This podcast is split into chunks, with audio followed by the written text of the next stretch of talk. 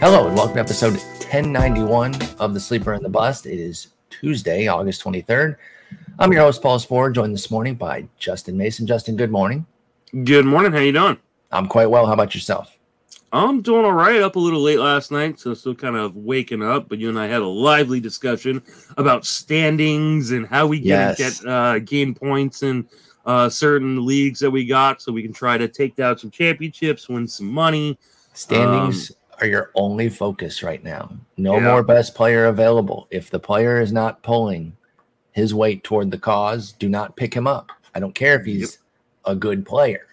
If you're 20 homers again ahead of your next spot, don't pick up the home run hitter.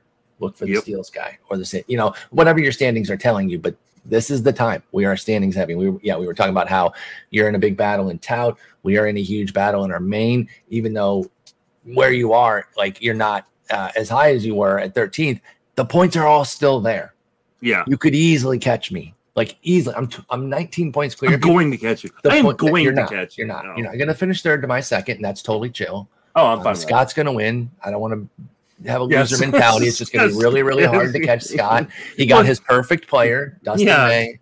It couldn't be more perfect. He has 32 pitching points, 72 hitting. The only guy that could have helped us was the last place team, and he's been playing. He's keeping things, and he could have gone big for May, and it would have been perfectly with. There's another topic we were talking about offline that's perfectly within his right.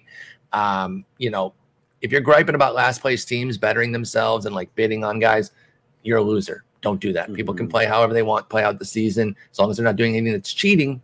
It's totally game. But anyway, that was just the perfect pickup for Scott, and it's going to be really, really tough to catch him in that league, but you better believe that I'm going to use every bit of this last month plus to do so. And maybe some of these guys that we talk about today will be instrumental in that. We're going to do a little bit of news and notes going around some of the amazing pitching performances yesterday. Yesterday, if you bet an over in any game, you're broke. You're absolutely broke, unless it was the very first game, the one where I had both pitchers, Kopech and Daniel Lynch. So I had a great start to my day because it was a random Monday afternoon game too. We don't get a lot of those. And I was like, okay, my fantasy night in the main is already wrecked. Cole Reagans and Jeffrey Springs did their best to soften that blow, but it wasn't much. So let's get into some news. Then we're going to talk about some notable power outages from this year. And Justin, I want to get your thoughts on what you're looking at with them 2023-wise. Obviously, there's a month that could change. In fact, the very first guy on that list is on fire. He could totally flip his season, but some of these other ones are going to have a hard time, and their outlook is going to be different next year. So I'm curious where you stand. But first, let's hit these news and notes. Byron Buxton having an MRI on his hip. I'll avoid all the tired jokes about how he always gets hurt. Like we know, and that's just kind of part of the deal here. He also has a nagging right knee ailment. He's obviously not going to turn on any steals the rest of the way. He already doesn't have very many, but Buxton just isn't going to run that much. How do you feel about where Buxton is right now? 28 homers, 6 steals, 224 average. He's making up for it with the other stuff there, but They're in a major race, too, so they want to play him as much as they can. Are you worried about Buxton's production down the stretch, given that he is on now 2 nagging injuries? Oh, yeah, I mean, you've got to be. I know the Twins are in the middle of a playoff race. They also have this guy signed to a long-term contract now. Mm-hmm. They're going to be conservative with him rest of the way. Like, it just – I don't see any other way around it. And, like, I know you don't want to jump up and down on the injury thing, and I'll try to avoid it for a little part. Well, I'm just saying, like, we know, though. All I mean by that is, like, sure, it's been done to death. Like, he is an injury-prone guy. Even with, like, even if you throw out the injuries, like, I know he's got, like, 26 home runs or something like that. Yeah, 28. But you're going to hit on the average, right? He's been bad. Like, he has not been good. It's like, 224, dude. It is tough. I agree. And like people are going to be like, sorry. Yeah, people are going to be like, oh, Buxton has like a really low BABIP. Yeah, his XBA is like 240. Like, so yes, he's been a little bit unlucky, but he's still just been bad. Like he's not like Joey Gallo in New York bad, but he's not that far off. So we would have to analyze this because I don't know. So I'm kind of doing an idea here. Do we think that this tracks like with his health? Because April he comes out Buxton puts up a 1069 OPS and 6 homers, off to the races. Goes down to a 610 in May with a 164 BABIP, but also 5 homers. Spikes back up to a 1068 with 9 homers in June. And then since then, he's been about a 750 OPS in July and August with 8 total homers, 6 in July, 2 in August. So if we track the injuries, do you think this ebbs and flows with his health? Not really, because May, that down month was, or that first down month was the only month where he struck out like under 29% of the time. Okay. Like, I mean, then that one probably is the bad luck thing then, because the 164 BABIP is pretty. Yeah. Complex. So, but I mean, at the same time, it's like, this is a dude who strikes out close to 30% of the time. Like, you're going to have massive ups and downs. And I think one of the things, like the truthers that were drafting him in the second and third round of drafts back in March, were like, you're going to get power, you're going to get speed, he'll stay healthy one day. Aside from the health portion of it for Buxton, is like, he is a streaky guy when he is healthy. Yeah. And like, I don't understand. And you've only gotten 6 steals. And I was just about to say that he does not run at the same rate as he did, because of the injuries, right? Yeah, he probably wants to stay on the field. Yeah. Here's his day-to-day injuries this year. Knee, hand, hip, knee. Always the same knee too, right knee on both of those, the hip injury and then the right hand. So, I mean, following Byron Buxton is like getting an advanced degree in anatomy. You really learn a lot of different things about how the body operates and what's connected. So let me ask you this. Let's spin it forward. Mm-hmm. Where are you at for next year? Because let's just kind of keep him on his trajectory here. Let's say it's not an explosive September, but it's a solid one. He ends up with 34 homers. So that's 6 more the rest of the way. Well, I'll say 36. We'll give him 8 more the rest of the way. 3 more steals. So mid 30s. He's not going to steal 3 more, but okay. I mean, probably not. You're right. Yeah. We'll say none. Say keep it at 6, because I really don't think the difference between 6 and 9 would matter. Which is crazy because anyway. He stole a base the day he got hurt. That's right. Yeah. So I have no idea. Yeah. Well, let's go with 0. He gets the batting average up to like 235. He has a little bit of an average spike. What would you be doing? Where are you taking Buxton next year? Are you not getting him because people are going to take him too high? Yeah. There'll be an opportunity.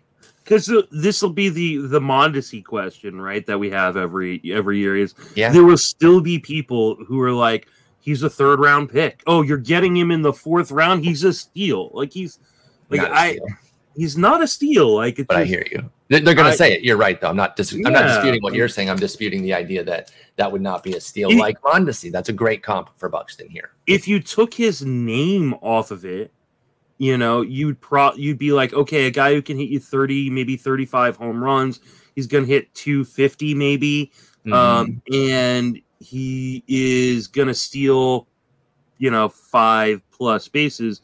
That's a 7th, 8th rounder. Yeah, right. Will he go that late though? No, and that doesn't even include the injury history, right? Exactly. Buxton, so like now you throw the injury history. Yeah, and listen, I'm always one to say like. More with pitchers, to be honest, but like, injuries, if the talent's in place, take a guy, he could spike the big injury or the big health season. I usually say that with somebody who's actually done it before, though. Like, hey, he could get back to that health. We've seen it once and not even fully. It was still only 511 plate appearances for Buxton back in 2017. So it's like he doesn't even have the one season that you can point to and say, I mean, I guess that's the one. It was 16 homers, 29 steals, but the best you got is barely over 500 plate appearances. He's going to be 29 next year for Buxton. I love the player. I root for him, but I don't know about fantasy next year. I don't think I'm drafting him. For a potential production standpoint, so this is not a like type of player comp necessarily, but end-of-season line potential. Like how much different is he than like Austin Meadows, who's going to be virtually free next year? I just got him in the 50th round or 51st round of my 3-sport draft. Like, yeah, he'll be remarkably cheap. And I know he missed pretty much the entire season this year, and he's, and so that's definitely going to weigh down his price. But like when you like do the line, you're going to probably project 400 plate appearances for both guys. Mm-hmm. They're both, could potentially hit, high 20s to low 30s home runs. They're going to steal maybe a handful of bases, and you have to worry about how much time they're going to miss. Everybody's going to be drafting Buxton, but I'll take Meadows in the 26th round instead. So the game changer here, of course, is Buxton steals. And what can we realistically project for that? There is a world, and I can envision where he does randomly stay healthy and goes, 40-20 and wins leagues. But the likelihood of that outcome seems like the 5% outcome right now for Buxton. And we've seen this many a times before. As guys age, become more power guys, they stop running as much. You throw in a guy who's been hurt as much as Buxton too, and it makes even more sense to stop running. So I don't know. We'll assess where he's going in drafts, but as it stands right now, based on what I know of Buxton's reputation in the fantasy market, I'd be really surprised if I got him anywhere. And I've been a believer. But let's be honest, if you could take a shot on Buxton. You see him there in the 4th round or 5th round, you go, I think this is the year he's going to stay healthy.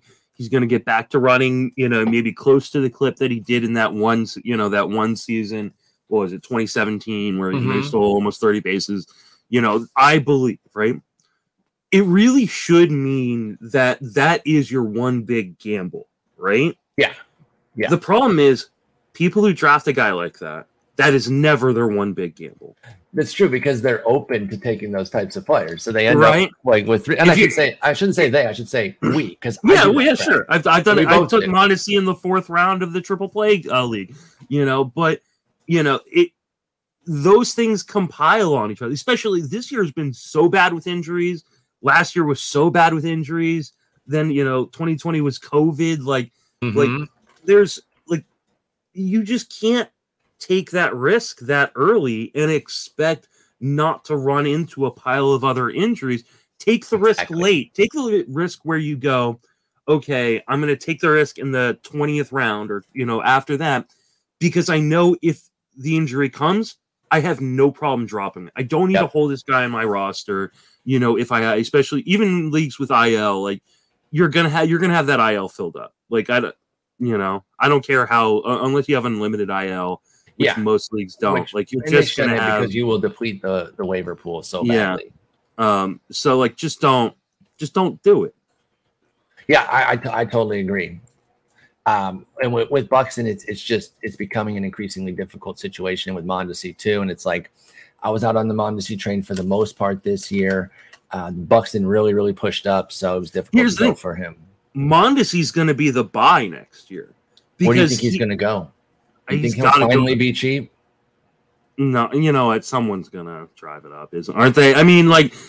He should be outside the top 150. I was going to say, he's going to be a top 10 round guy, you think? But there will, if he's running, I think it really depends on if the Royals, non-tender him or not, right? If, because he is, the kind of guy that, in fantasy, he provides a lot of goodness. But if you're not on the field, the Royals are a rebuilding franchise. Do they want to commit money to a guy they don't know can stay on the field? They were all, even prior to the injury, they were already starting to say, Mondesi can't play every day. He's got to, play every, now and again, and so maybe they just go, listen, it's not worth the trouble. They now have Michael Massey coming up, they've got other guys in the minors that are going to be coming up. There's a chance he's non-tendered. And then what does he look like? What does Mondesi look like on a team that doesn't typically lead the majors in stolen bases? That would be really, really interesting then if they decided to. And is he a full-time player? Pivot away from him. We saw KC this year saying that they weren't even going to try to push him full. Yeah. Because they realized the issues with Mondesi. But he could turn into a Tyler Wade. Oh, my God, that's so gross. How dare you? He'll be 27 next year. He played 15 games this year, did Mondesi. It is like a worse Buxton situation, to be honest. He hasn't played as much. He hasn't shown, as much. But he's shown the higher ceiling. In the shorter sample, that September was literally game changing. Like he won leagues that year. So yeah, I hear that. All right. Great talk there. That was our first topic, but these other ones are pretty quick. We're just talking about, but I think it's a worthy discussion. For everyone who's missed the marathon episodes where we went 4 hours. Here we go. Yeah, exactly. Byron Buxton. Bryce Harper starting his rehab today. Nothing really there, just except informative for people. He got the thumb injury. We expect him to be awesome when he comes back. Yeah. I mean, I would hope so. He's having a brilliant season. I'll be interested to see whether or not he can play the field. He hasn't played the field, and this is something I didn't realize until I recorded with Dave on the French Fantasy Benefits podcast last night. He hasn't played the field since like early April. Yeah, because he spent a lot of time before going on the IL because he was nursing something else, right? Yeah, I think it was some leg issue. So I'll look up for specifics, but yeah, that is interesting. Well, especially because, I mean, their defense is so bad. Unbelievably bad. It's unreal bad. And Schwarber just came back. He was DHing. Now they're going to move Schwarber back into the field. I mean, they'll do whatever it takes to protect him, right? Because he is their long-term guy. So, but it makes that defense so bad with Nick Castellanos and Schwarber in the outfield. Brandon Marsh is on the IL. He was a guy that, played a really good defensive center. Huge fit for them for what they need the most. So losing him is, they picked up Bradley Zimmer off waivers just to cover some defense for them. So that's not just poor man's Brandon Marsh. That's like dead man's Brandon Marsh. Yeah. That's old school. That's two of your faves right there, though. They're really trying to bring you over to be a Phillies fan. They're really catering to you. I'm close. Like, are you sure? Do you like Harper? Are you a Harper guy? I am a Harper guy. Yeah, so there you go. I mean, like, we got a superstar you like. I mean, you love Kyle Gibson. I love Zach Wheeler. People really are like trying to get you over there. People are all like, why are they building this team the way there is? And then we're going to get Justin Mason and his T-shirts. Going to get a celebrity fan, exactly. And I love the city of Philadelphia. I do too, actually. I absolutely do. I'm not a fan of cold weather, as people know, but I was strongly considering moving there. My best friend lived there. I'd visited a bunch, and I was just kind of floating around a bit after college, and I was close to moving to Philly, but it's a good place. Breaking news. I don't usually get too goofy about Twitter and like Twitter follows. But Ricky Romero just followed me, and he was one of my favorite pitchers. You remember Ricky Romero? Oh, my God. I got him for $1 in my original home league. It was an AL-only keeper. I thought he was going to turn into a star. It looked like he might, and then he just disappeared. Like, I don't even remember. Completely health. Blew him up. He was out of the league by age 29. He pitched 7 innings at age 28, so he's basically effectively done then. Had so much upside. Loved him. One of my faves. And, I just had randomly seen that he was on Twitter, like, over the weekend, I think, because he had his bobblehead. Ricky, come on. Follow me. Well, are you following him? I have no idea. Yeah, so I am sure I am not following him. He had a bobblehead giveaway this weekend. What's his handle? It's Ricky_Road 24. And over the weekend, they did his bobblehead. It was a 10-year anniversary of his bobblehead giveaway.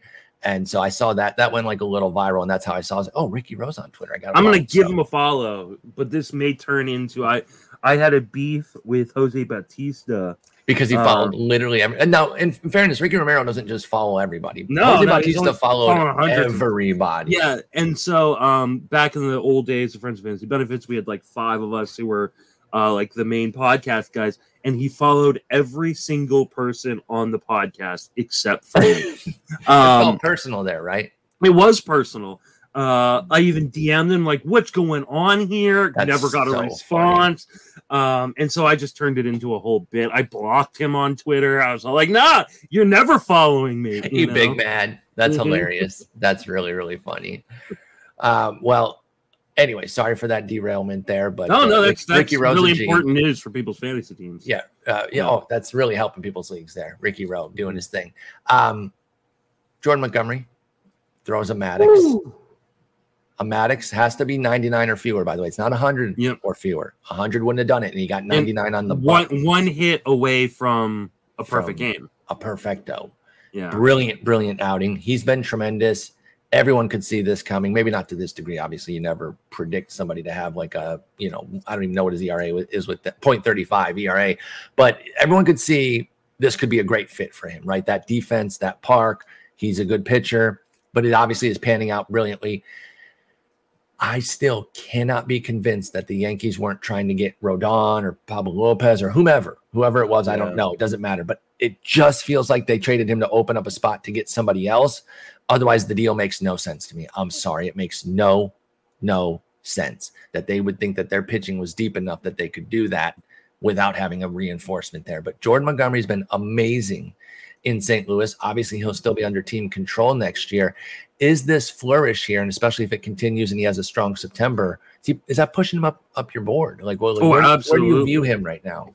I think he's going to be, and I don't want to say this in terms of like he's going to fall apart next year, because I don't think he's going to fall apart next year, but I think he's going to be like the Trevor Rogers in terms of draft helium. Okay, yeah. You're not saying the result after the good season. Yeah. He's going to get pushed up into like the top 30, top 25. I think he's probably a top 4-round pick next year. I've got him as 47 right now in my most recent, and obviously I move up too low. That up already. Yep. Mm-hmm. Yeah, I think he's probably a top 30 pitcher next year. And you could not have asked for a better fit. I know he really wanted to stay in New York. Of course, I mean that team raised him. Right? Like when the team raises you, that's always going to be tough. His, I think, either fiance or he just got married. She is a medical student, and she just got a residency, like a 2-year residency, and had accepted it for like Mount Sinai in New York City. Like, is she sticking with it? Or are they going to go on? I think she is. I mean, it's a great opportunity for her. And yeah, do they have children? Do you know? I don't believe so. I think they're still that would make it easier then. Yeah, but still, like that's like he didn't want to leave New York. He, if you read some of like his Instagram posts and things like that, like afterwards, like he was really disappointed. That being said, like he could not have ended up in a better spot. You have the best infield defense in all of baseball, and I don't think it's particularly close. You have a fantastic park to pitch in and a fantastic division to pitch in. With like multiple bottom feeder teams and even all four teams, like you're not scared of those offenses. No, because even the Brewers, and they've struggled right now. But their offense is just, especially against lefties. So then you got Cubs, Pirates, Reds. Maybe a little bit of trouble in the Red Stadium, but again, they don't have the offense to really punish. So everything sets up so well here for Jormont. I really, really like Jordan Montgomery. I think he's going to continue to do very well here. And like you said, pop up next year and be a very high pick. You have anything else on him before we move on? Nope. All right, let's talk about his competitor there last night, Drew Smiley. Hey, he pitched his ass off, but when your other guy gives up literally one hit, you don't have much wiggle room. So an Albert Pujols homer. I'm loving this, by the way. Pujols is insane. I hope he gets there, man. The schedule's been so favorable. It tightens up a little bit. It goes back to a lot of righties, but I still think there's a great shot for him to do this. But anyway, that homer was the difference, but Smiley pitched 7 strong, 4 hits, 2 walks, the 1 run, and 6 punchies. For me, I think for everybody, right? It's just if he's healthy. But other than that, he's healthy right now. Should Drew Smiley be on more rosters? Because I feel like he's on too many waiver wires for somebody who is finally healthy. And since the break, he has 1 dud. It was at the Giants. But even including that, he's 34 innings with a 2.38 ERA and 32 strikeouts. Should Drew Smiley be on more rosters in, say, 12s and maybe even some 10s as a spot starter? Yeah, as a spot starter, as a guy who kind of team streamer, he's starting him. I mean, like we just said, that division is really, really bad. Like it's and you can take advantage of the bottom feeder teams, and like he's not a guy who's gonna like win your league, but he's going deep into games. He is being very efficient. He's only given up 3 home runs in the second half, which is a huge drop off from the 9 in the first half. Like I said, he's healthy right now. Funny enough, so I'm in a dynasty league that I've been perpetually rebuilding for years now. And we have a really high innings limit that I hate. And if my commissioner's listening, which I'm sure he is, please drop this insane innings limit down. Well, you have to adjust with where baseball is at, right? Or else you're just going to have to get all these crummy innings off the wire. 1,600 innings. Oh, that's way too high. I'm sorry. Yeah, for a 16-team league, Jesus. Like, and 6,900 at-bats. Wait. That's impossible. That's 178 innings per slot. It's How do you guys achieve that? We don't. And you lose draft slots, like, for if you don't make the innings limit. Like, it doesn't affect anybody make it. The winners of the champion league. Yeah, like it's got four aces or something. Yeah, I'm sorry, that's terrible. You have to change that. Like, I've literally been streaming like the worst I'm rebuilding because I don't want to like have good stats, but I've literally been streaming like the worst possible two starts. And a while ago I streamed Smiley and then just stuck with him, but he's been actively like helping my team, which is actively hurting me. So stop being good. I think I might have even dropped him. Like, I was like, please just stop being good. Like, it just Drew, I can't do. Drew, it. I need the 5 innings, 4 runs, Drew. At one point I had the entire Rockies rotation. Now that's just gross. That's just vomit right there. But yeah, Smiley needs to be picked up. Check your wire. Team streamer. I think you can even go as shallow as 10s against some particular matchups. Edward Cabrera is not nearly as available for obvious reasons. My dude is on fire. Are you familiar with his scoreless streak right now? I am. It's up to 28 innings or 30-something innings. I'm going to get the number right now. I should have had it on hand, but I was looking at it this morning. He has 22 2/3 scoreless here in August since returning, with 8 hits allowed, 10 walks, because he loves his walks. But if you don't give up any hits, I don't care about 10 walks, and 28 strikeouts for Edward Cabrera during this run. Justin, why is he 59% at Yahoo and 41% at ESPN? I mean, it's an all formats play right now. That can't be explained just by dead leagues. That's bad. That's a dereliction of duty by many leagues, in my opinion.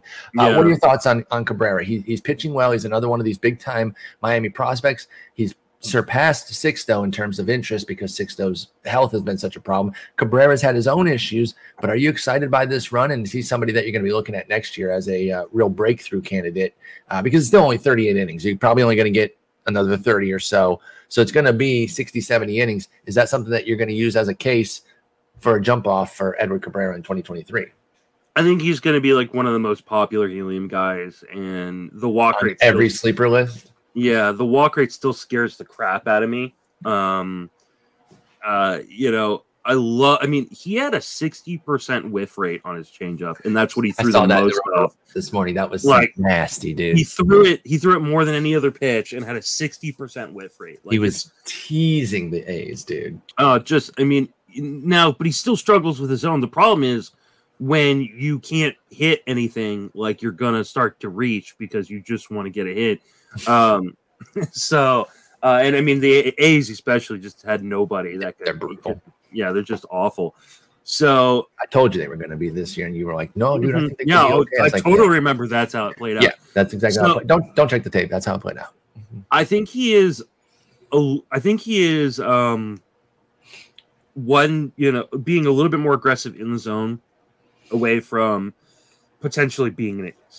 Okay. I do worry he's going to be on a bad team. It's a great park, but a bad team in a tough division, and that high of a walk rate. Like, I feel like over the course of time, he's going to have these huge, we saw it with Houston start right before this stretch. Yes. Where, like, he just got obliterated. And like those will be more often. Like, those will happen more often until he quells a little bit of those walk rates. Because let me ask you this then, with Edward Cabrera and that walk issue, as they get into a lot of divisional play down the stretch, which I'm sure they will, as the league always sets up to do, would you consider benching him against some of those high end teams, the Braves? I don't know how you bench him right now. Like, yeah. I mean, unless you're win seeking, like, if you are like, I don't really care about strikeouts, I don't really care about my ERA whip. Like, I just need wins. They're not going to win a lot of games. Like, true. And but even then, it's still hard to sit him. Yeah, he did go deep into the game last night, but the previous start he was dealing as well, and he only went 4 innings. Like, he's coming off an injury. They're going to monitor him.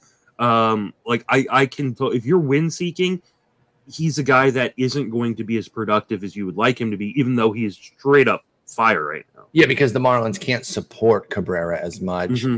And the tough part about him is those unforced errors. You talk about how well he was pitching at San Diego, but he had 91 pitches through 4. Yeah. And so he was getting, he's getting lucky to probably get in a lot of deep count at bats and then get out of them without walks or hits, because he only gave up 2 walks, 3 hits in the 4 innings. But again, 91 pitches really pushes it up. So Cabrera's got a lot to like. I understand the reasons that people will be excited. If they can improve their offense in the offseason, there'll be a lot more excitement around the win potential for those Marlins pitchers. But as it stands right now, you have to have some negativity for it. He's going to be a top 5 round pick, I feel like. It's going to depend how September goes. And here's the thing. His next 2, Dodgers and Braves. 2 big challenges. Yeah. So you're going to see what he can do. He gets the Dodgers at home this week and then goes to the Braves for Edward Cabrera. You had to start him this week because it was at Oakland versus the Dodgers. For me, I would have easily done it just because I got it. And really, even if he gets blown up, you still did pretty well because you got that 8 scoreless. Exactly. It would take a pretty bad start for the Dodgers to ruin 8 scoreless. So I don't want to test if anybody can, the Dodgers definitely can. Exactly.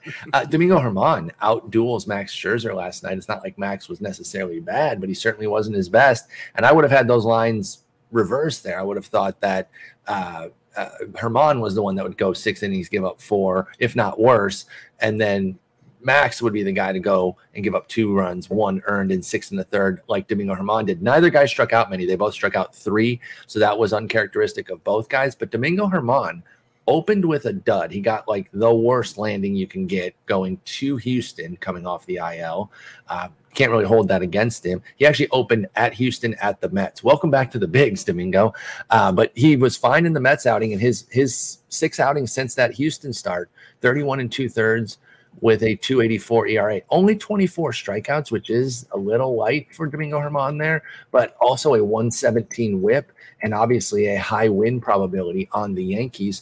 What do you think of Domingo German down the stretch? And is he somebody that you'd be picking up in shallower leagues where he does still have a decent bit of availability?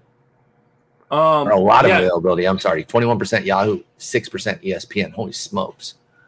Yeah, I think you have to pick him up. Did he leave the start early? I thought someone had said something about last night leaving. Yeah, but I'm not seeing anything on Twitter. So I don't know. So maybe that was just someone. Maybe I've misread something. But he's been fantastic since coming off the IL, and the Yankees need him.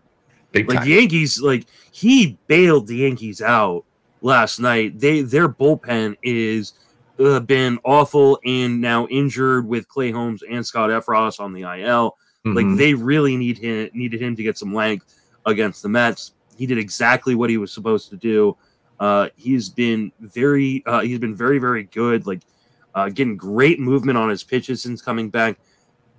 I think they're going to ride him pretty hard, even though he's coming off of an injury and stuff. But because they have to, maybe the Montgomery trade was just a huge vote of confidence in Domingo German. I still with think Severino on the IL. I know. I can't justify it at all. I can't. There is no justification. I thought it was a terrible move without getting another pitcher. It almost feels like Brian Cashman is addicted to injured outfielders because they traded for a currently injured Harrison Bader. Harrison Bader's a good player. I like Harrison Bader, but he's hurt, and we don't know. And we get excited about guys on their way back, and then things happen. Look at Wander Franco, right? He was coming back. Everyone was picking him up. Now he gets shelved and got to take a little bit longer with his rehab. So I hear you on that, man. It's why would they do? I'm sorry. I don't mean to belabor it, but I don't get that trade. Yeah, I don't either. I'm just not sure I can be convinced that a deal for another SP didn't fall through.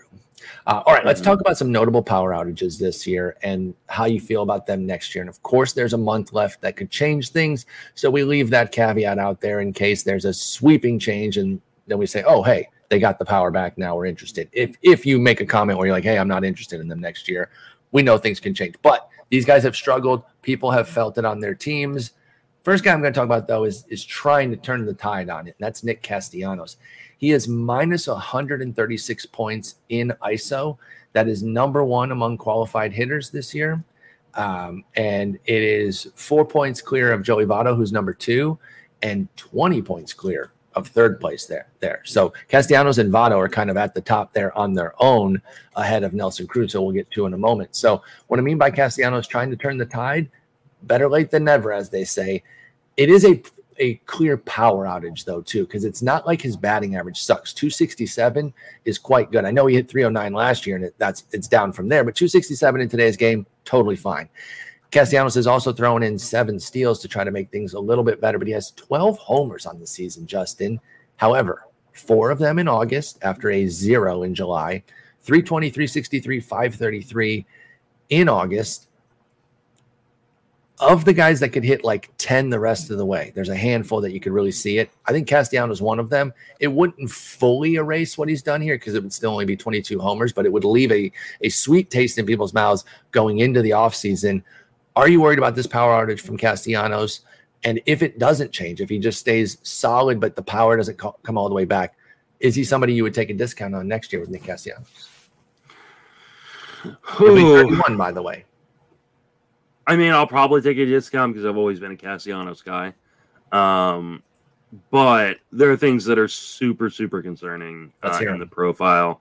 I mean, he's been a guy who's, usually been like a 10+% barrel rate.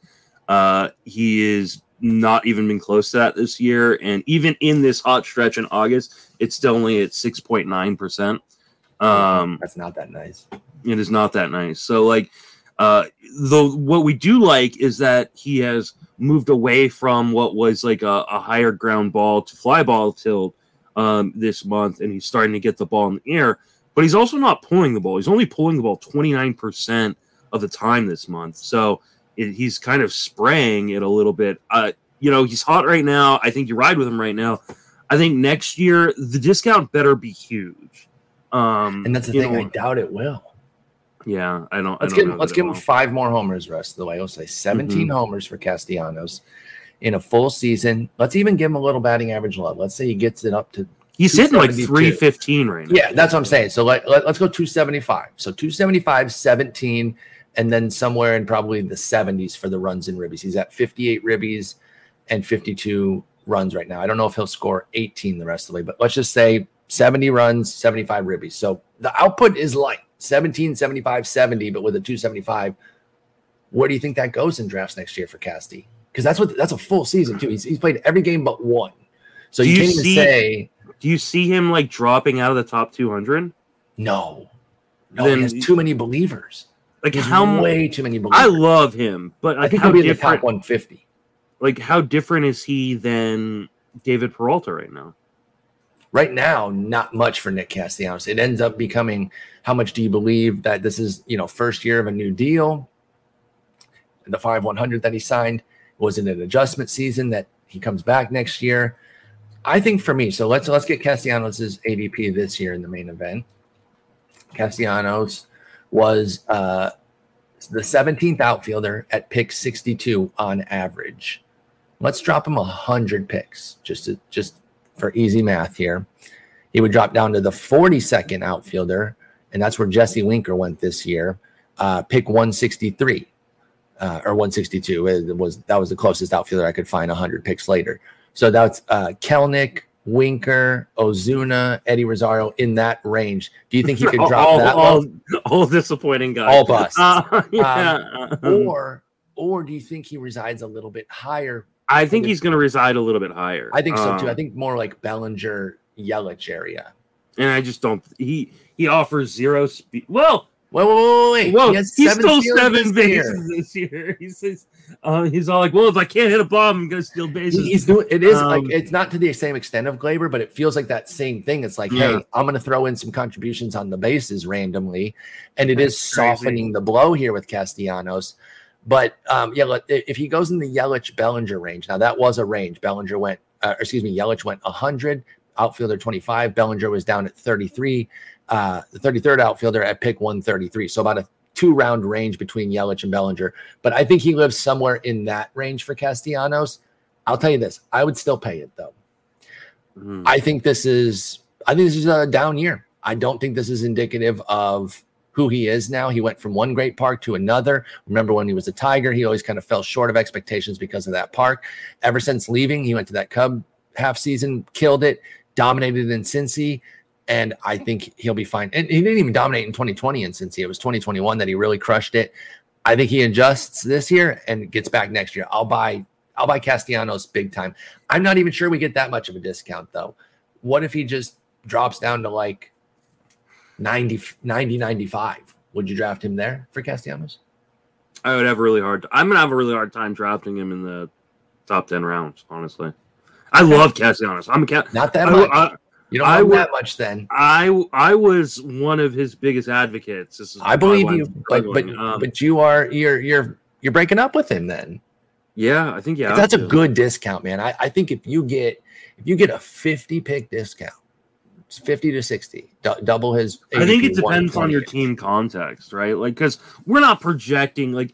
We wouldn't project him to get 7 stolen bases again. You're pretty much next year. Yeah, you're projecting 2. I don't care if he gets 5 more this year and randomly. And like 12. What a 280, 285 batting average, something like that. That'd be huge. If he is only going to be a low 20s homer guy, like he's Charlie Blackmon. That's the thing. Like I don't think he's going to be though. I think this is an adjustment year. This 131 ISO is so far. This isn't even Tigers numbers, dude. This is rookie. But even his hot streak, it's just a 150. It's a washout year. I'm not worried. Okay, yeah, you're right. But it's also a 9% homer to fly ball rate. How much is simple bad luck? Do we have any overlays on some fly balls that like? Has anybody done a deep dive on like he has 9 fly balls that could have gone out or? I wonder like how that. Much the deadened ball is. That's what I'm saying. I think it's squish ball, and I think they are going to make an adjustment. They won't tell us anything about it, but I think there's no way they bring back the squish ball next year. This has been a nightmare. The summer has not fixed it, by the way, folks. Joe Sheehan's been on this 100%. If you read his newsletter, then you're fully abreast of this situation. But if not, A, go subscribe. It's very much worth it. But B, it hasn't gotten better in the summer. It got better a little bit compared to April because it couldn't get any worse, but it's still a dreadful offensive environment. And I wonder if Cassie's just getting snake bitten. The 9% homer to fly ball is very low. Yeah. And well off of his even Detroit norms. Again, he was double digits all throughout Detroit, then spiked up into the 20s with Cincy. Honestly, the more we get into it, the more I'm definitely buying Castellanos at really any discount. I'd buy him as high as pick 85 right now, I think. Wow. I'm not going to be there with you. So you're overreacting to 1 year, I will say. I'm okay with that. Okay, that's fair. I mentioned Votto and Cruz. We can kind of pair them together because are either of them going to be playing next year? I mean, Cruz is still on. Both Cruz and Votto are still under contract. But are they going to be playing, do you think? I think Votto, yes. Votto for sure will. How bad is this injury, though, with Votto? I don't know. He's got like 20 million season reasons. No, I know, but like they may let him play first base on a gurney, like in Cincinnati, like you cannot not just play him if he wants to play. So and he just seems like a guy who loves the game. He does seem like that, but he also seems like a guy who would give up that money if he's just not in it. If his heart's not in it. Well, I think his heart's in it. I think it's his body that's not in it. Depends on the rehab after the tear. Yeah, because he's had surgery now for a left rotator cuff tear. This is for Votto we're talking about. He's supposed to return sometime in spring. Oh, in time for spring training. Excuse me. I thought I said sometime. Yeah, so he'll be back for spring next year. He's making $25 million and actually has a team option for 24, but they would not pick that up unless he spiked another big year like he did in 20 or in 21, excuse me.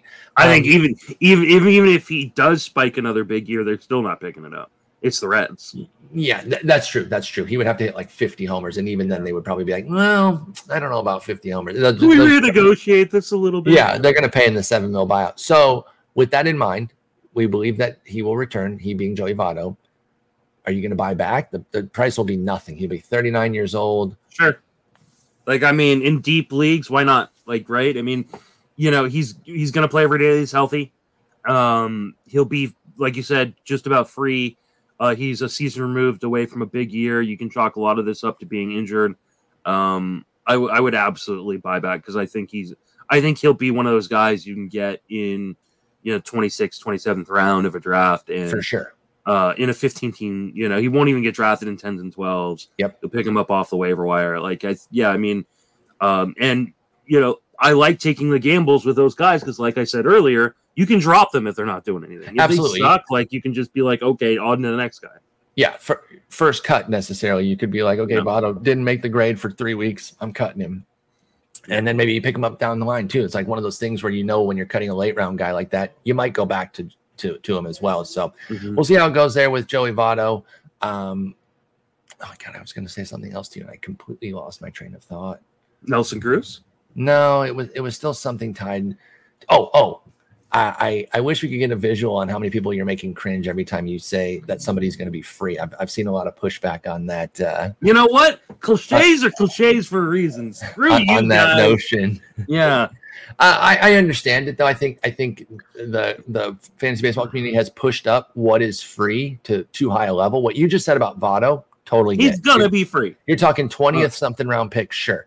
But when I hear somebody who goes in the 16th round being described as free, I'm like, what are you talking about? Yeah. Well, there are people who play in, 6-person leagues, and that is free there. Well, as far as Nelson Cruz goes, though, I do need to correct myself. He has a mutual option for next year, which will not get picked up by the Nationals. No shot.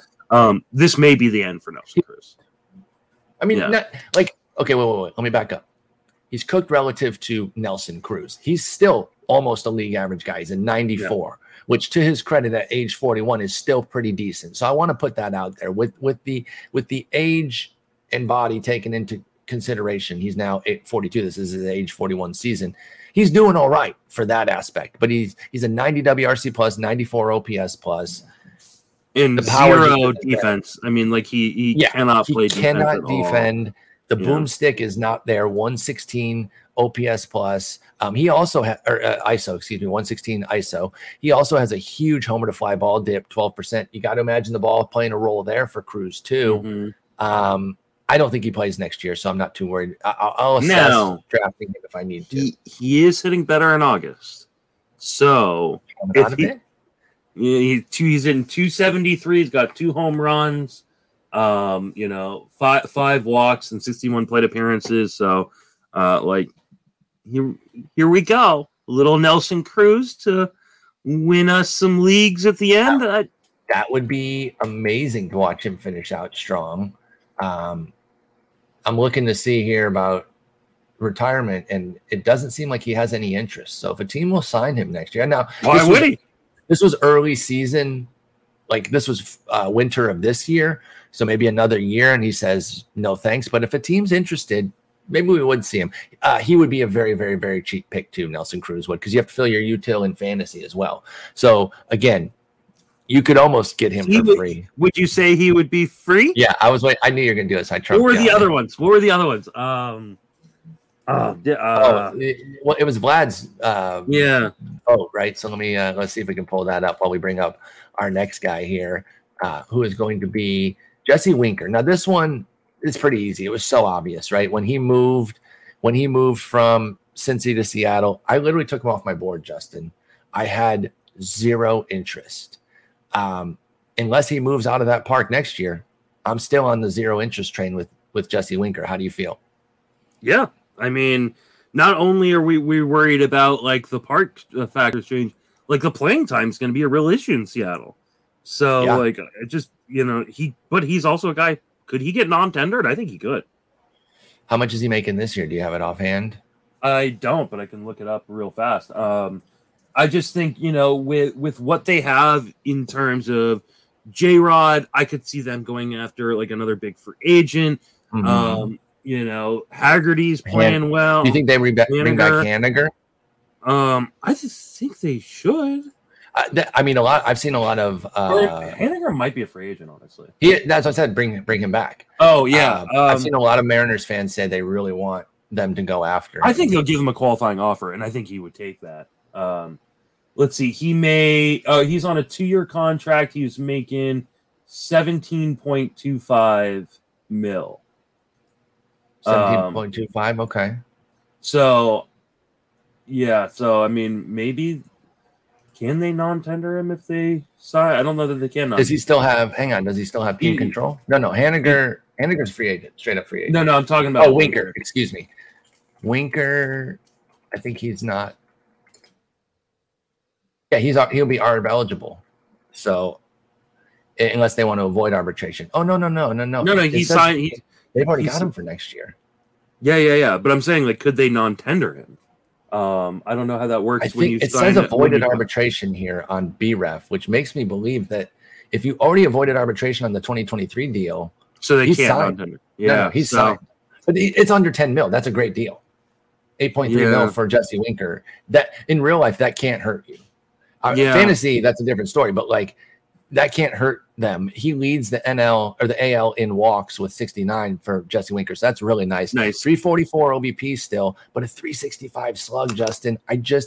Even if the price drops further, I can't see myself taking him. Even if you guarantee me the playing time, I still don't think I'm interested in Jesse Winker.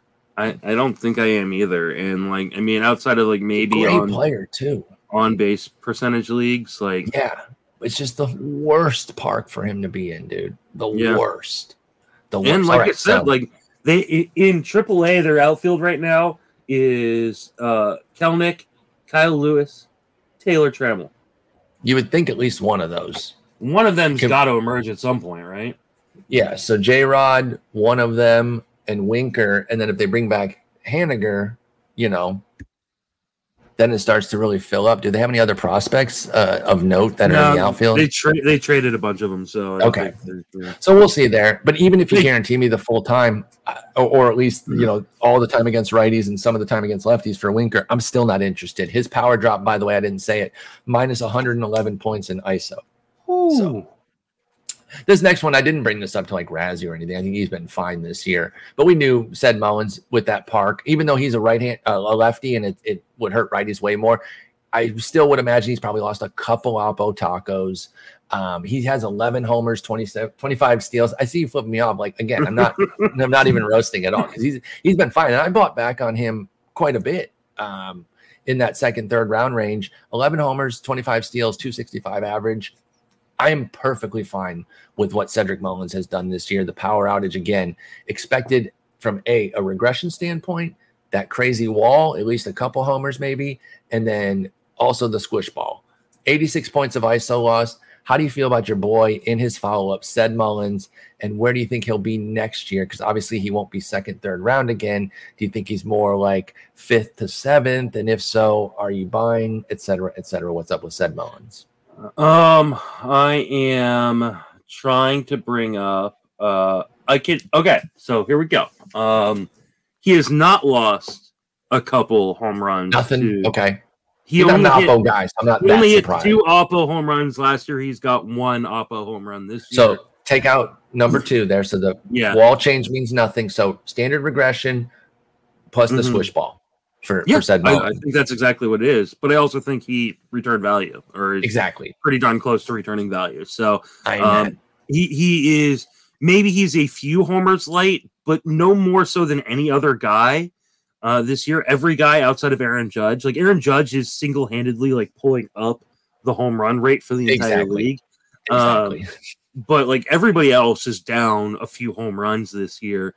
Cedric Mullins is kind of a, what did we say? Like they'll probably hit 15 to 20. Well, he's probably going to hit 15, but he's also going to steal. He's going to steal 30 plus bases, hit, and I said prior season, he's going to hit 260. He's hitting 265 right now. Like, and I'm fine with what he's done. And he's missed some time, right? Or not much. No, actually, no, he hasn't. They played. They played with 121 games. He's missed 5 games. That's 4 games. That's just random off days. But he's only 10 ribbies short of his total last year. So even though he hit 30 homers, he only had 59 ribs. Yeah. He has 49 this year. Obviously, the team's better. So I have zero problems with Mullins. He's the 11th outfielder on the player rater right now. No issues. No issues with what I've gotten there from him. You've gotten exactly what you paid for. This is a guy, this next one is definitely a guy who fits your, Jonathan Scope, Jamer Candelario, squish ball can really hurt you. And that's Lourdes Gurriel Jr. Love him, great player, but he doesn't have overpowering pop. And so when something like this happens, it takes his 190 ISO down to 107 and eats him alive. He has a 5% homer to fly ball rate, Justin, off of a 15% career mark. So he's definitely being eaten by the squish ball. I wonder, you know, what the analytics look like on him in terms of potential home run balls that just died because of the squish. He's got 5 homers, 3 steals, 299 average. The average is there, but it's a little bit empty for Lourdes Gurriel Jr. With the 83-point drop in ISO, how do you feel about Gurriel? And is he somebody you'll be looking at next year if there's a discount? He's the 51st outfielder this year, by the way, ahead of Mark Canha, J.D. Martinez, Jock Peterson, and just behind Austin Hayes, Alex Verdugo, and Taylor Ward. This is on the Rasball Player Rater. Lourdes Gurriel Jr., your thoughts, sir? Oh, this one, it is definitely squish ball. Like you just, you know, you go look at his hit spray chart over on Savant and see how many, you know, balls are doubles that look like they're supposed to be over the fence. Squish ball city. I can see like 5 or 6. One's actually a single instead of a double, so it kind of threw me. So 6 homers that were taken away because of the squish ball this year. I think he's the guy that could be very, very interesting for next year, depending on what the ball looks like. But I think he'll be extremely cheap. I agree. You know, and he wasn't too expensive this year, so it would stand to reason that Lourdes Gurriel Jr. would come at a fair price next year. He was the 36th outfielder, pick 139, which I thought was completely fair. I think that'll drop closer to the upper 100s, maybe even the early 200s, right? Mm-hmm. Yeah. I think he should be in the 200s because unless he has a crazy September, he's going to have like single-digit homers. Yep. So I think he will be underrated. Like, you know, where does he bat? You know, in this lineup, I think you know how good that lineup is.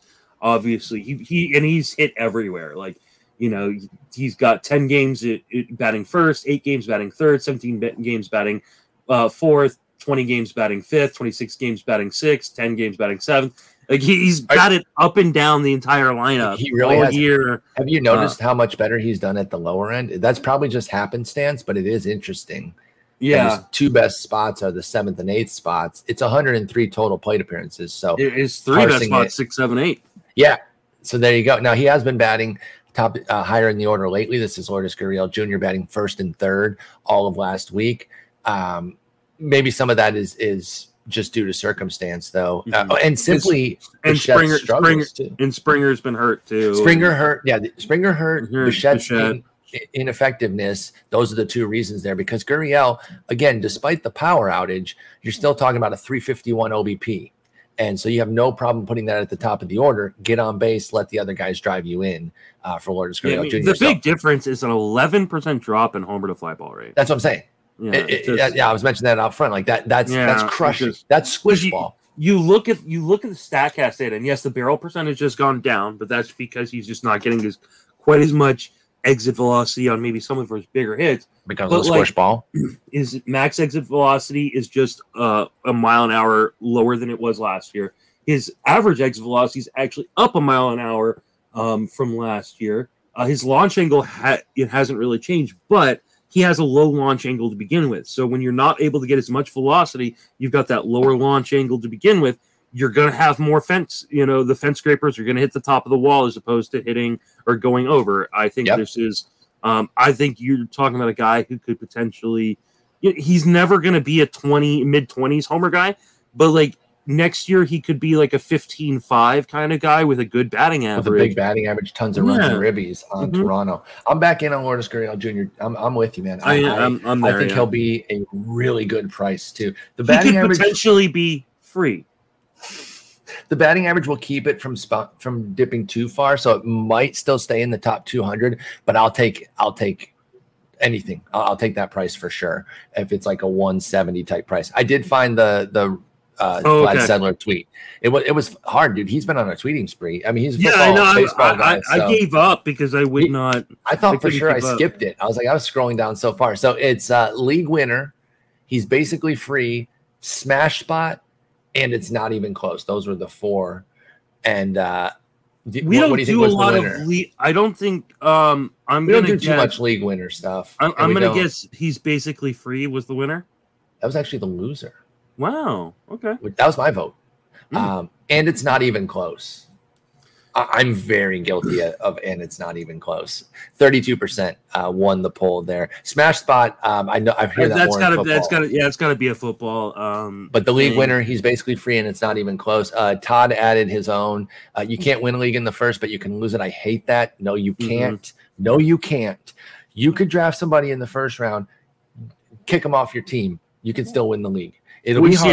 We see it every year that, you know, like people who win, like you had Phil Dussault, like he won the main event overall and had drafted Trevor Bauer in the first round. Like, I mean, he got nothing from the dude. And, it's just, it's so silly. If you ever find yourself blaming your season on one player being injured, just blame yourself. You had a bad team. Like, it's okay. We all have them, but one player, no matter what, did not hurt you, unless you're in the finals and so-and-so player made an error and you didn't win because of that. Then you can say that player cost you the title. Yeah. But other than that, shut the hell up. No, they didn't. And it's not even close. Javier Baez, minus 82. That advice was free. That was absolutely free. Minus 82 on his ISO, park, squish ball, suckiness. Where are you at on Javi next year, though? The Tigers are dreadful. I'm going to psych myself into thinking they can be better next year because I'm an idiot. 11 homers, 7 steals, 222 average. Where does Baez go next year? Does he even get drafted? No, I'm kidding. Yeah, but seriously, where does he go? He was 68th this year. Where are we dropping him to? The hard part is, like, he's hitting 246. So, like, in the second half. No, that's his OBP. Sorry. No, in the second half, he's hitting 246. However, it's only come with 2 home runs, 4 stolen bases. When he starts making more contact, like, here's the thing. He's this guy that could totally revert right back to the player he was prior to this year. Mm-hmm. Even with the park. Yeah, because, I mean, you watch him hit, and I know you watch him every day. Yeah, a lot more than I do. His hands are still fucking fast. Mm-hmm. Like, you watch him play defense, like his hands are still fast. This is not a pure talent standpoint. This is obviously approach. Maybe the Tigers organization like sits him down in the offseason and works through some things. And like, I could totally see him being a 2020 guy next year.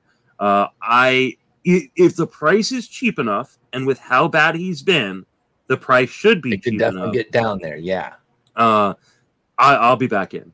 Like, okay. And I've never really been a Baez guy. Like, I've never been a huge Baez guy either. I wanted the other shortstops on the Tigers. I'm not going to pretend otherwise. But when they signed him, I said, hey, this is still a premium player. I thought it was a great defense.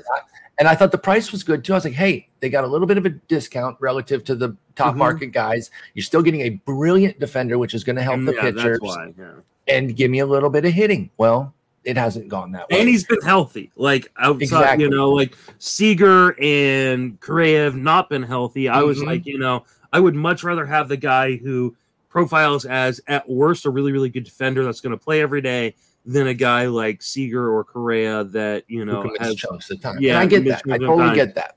Clearly, I don't know what the fuck I'm talking about in this podcast with you and not like running an MLB front office.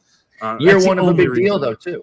Yeah, that is literally the only reason. Literally the only reason. Yeah. Year one of a big deal. So maybe it's just an adjustment period situation as well. While I've never been a Baez guy myself, I'm with you. I can see myself getting in. Let's try to ballpark this. Correa went 112 last year. His season wasn't nearly this bad, if I recall correctly. Yeah, it was actually quite good, and he was the 112 pick off the board because shortstop was so deep. So we got to go much further than that. Glaber, I mentioned how he shifted to some steals to cover his power outage. He went 152. I think his season last year was better than this Baez campaign. You look at O'Neill Cruz. He was everyone's favorite rookie pickup, 223.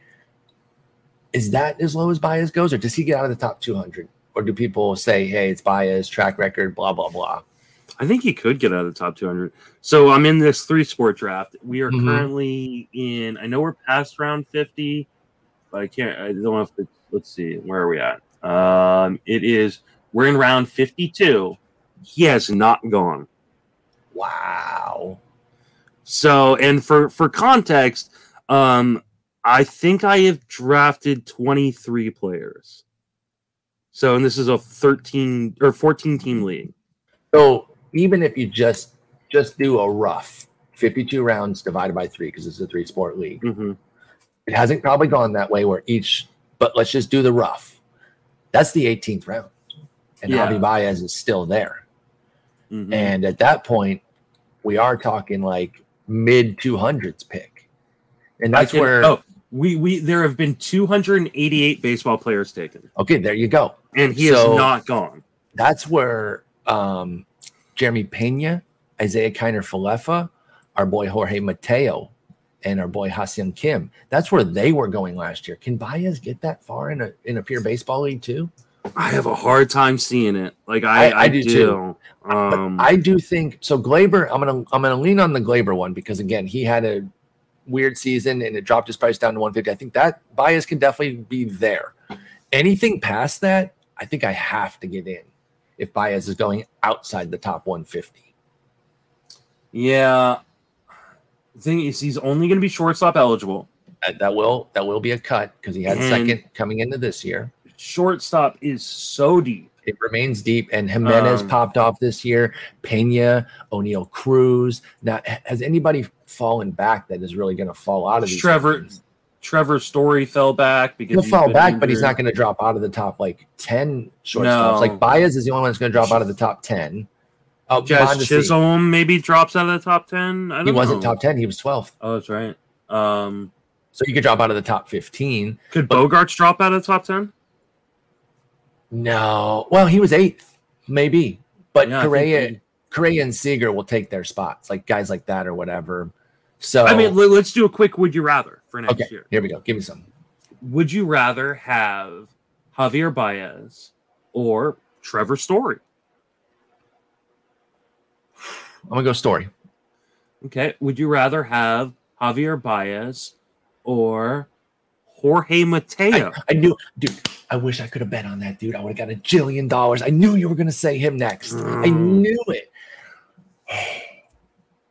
I'm going to take Baez because they're the same player to me in terms of hitting, where they have these terrible OBPs. They have these hot and colds because they get too streaky. Mateo on a hot right now, doing his thing. I'm still going to lean Baez there because of his track record, but it's so much closer than I thought it would have been coming into this year. And I liked Mateo, as did you. We've always been Mateo guys on this show. So I'm going to lean, but I think they're close. What about Josh Rojas? Sneaky solid season, right? And multi-positional eligible. Yeah. Does he have outfield as well or just infield stuff? On the Razzball Player Rater, he does, but I'm going to double check. What he's got, okay. what he'll have next year. Yeah. So next year he will probably only be third base. Ooh, so he's in some formats he'll have second. Yahoo off second, but it seems unlikely he's going to get second for 20 game minimum. So 717 for the homers and steals for Josh Rojas. That's pretty strong.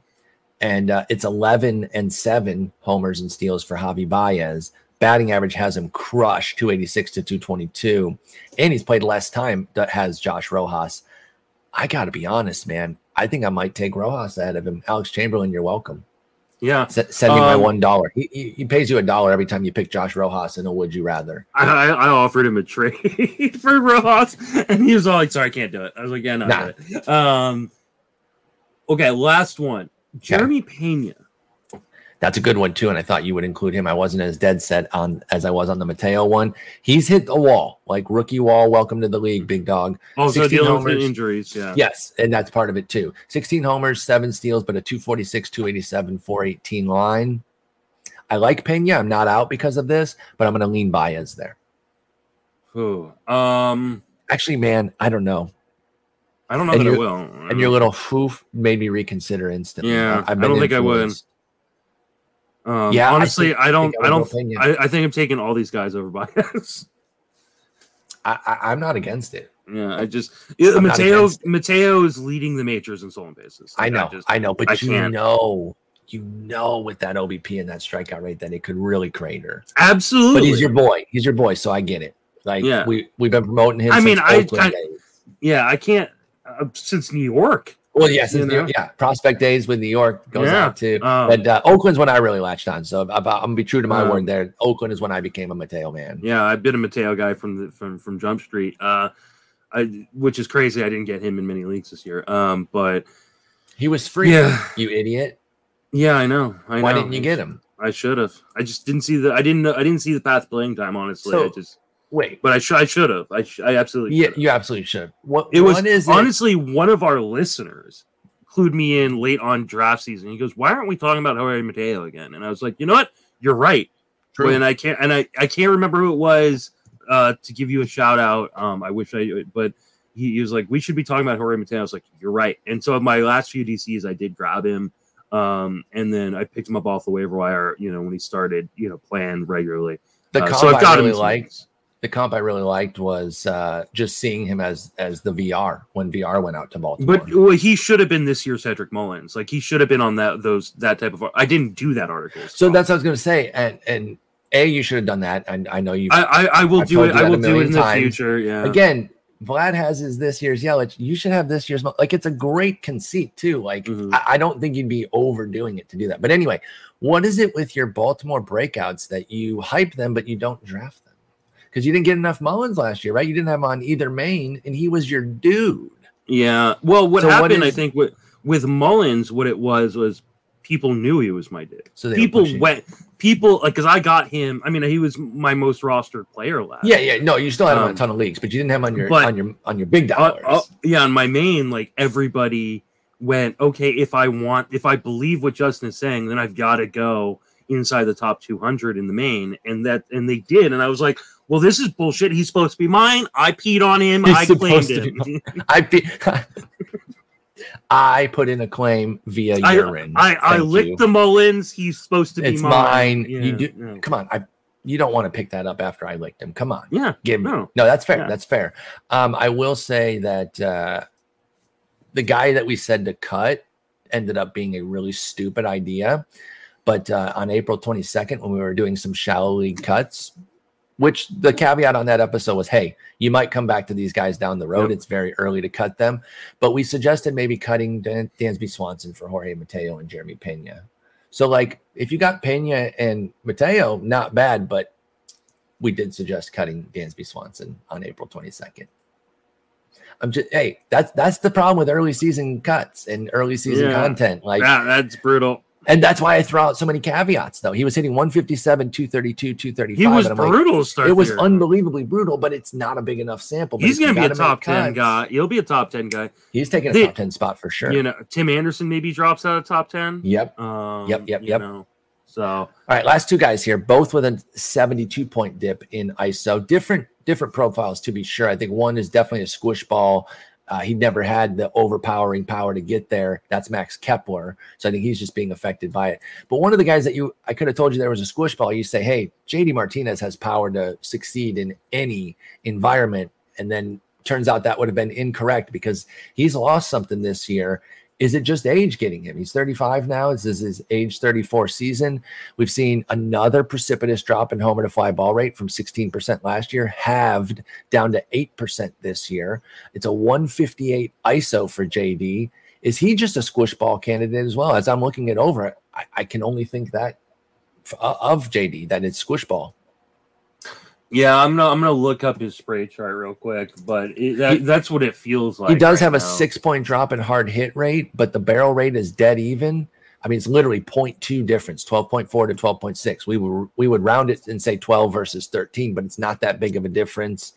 I mean, there's small dips on his exit velo and his max exit velo, but not enough to account for this power outage. It has me leaning squish ball on JD as well.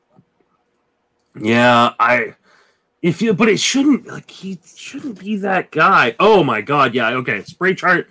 Go look at his spray chart over on Savant.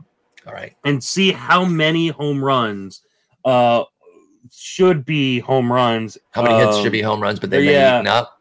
Yeah, so 1, 2, 3, 4, 5, 6, 7, 8, 9, 10, 11. Are you serious? 12, 13. I'm counting upwards of 13. Oh, I see all of those. Yep. Oh my God. Like, yeah. Okay. Yeah. Squish ball. All day. So we buy him back. Go ahead. Question is where he ends up next year. Exactly. He's not going to be in Boston. At least I don't think he's going to be in Boston. He will, however, be outfield eligible for a second straight year, which is nice. JD Martinez we're talking about, by the way. I definitely want to see what park he goes to, and I want to see where he falls in terms of his ADP. If he's outside top 150, I'll take a gamble for sure. I would too. Yeah. On JD Martinez outside the top 150, I'll tell you where he went this year. JD was a 97 pick. He could easily drop 50 picks. He might drop a little bit more than that. I don't think he'll – no 200s, I don't think. No. I think it'll be more in that 150 range. It depends on where he ends up. Like, that's true. Wasn't there a lot of talk that he could end up in Miami? I think, is he from that area? I want to say. He's a Florida guy. Yeah, he went to Nova Southeastern University in Fort Lauderdale. So I think there was some talk he could end up. Born there. Yeah, so I think there was some talk he could end up in Miami. Like, that would not be a great park for him. True. Or a great team context.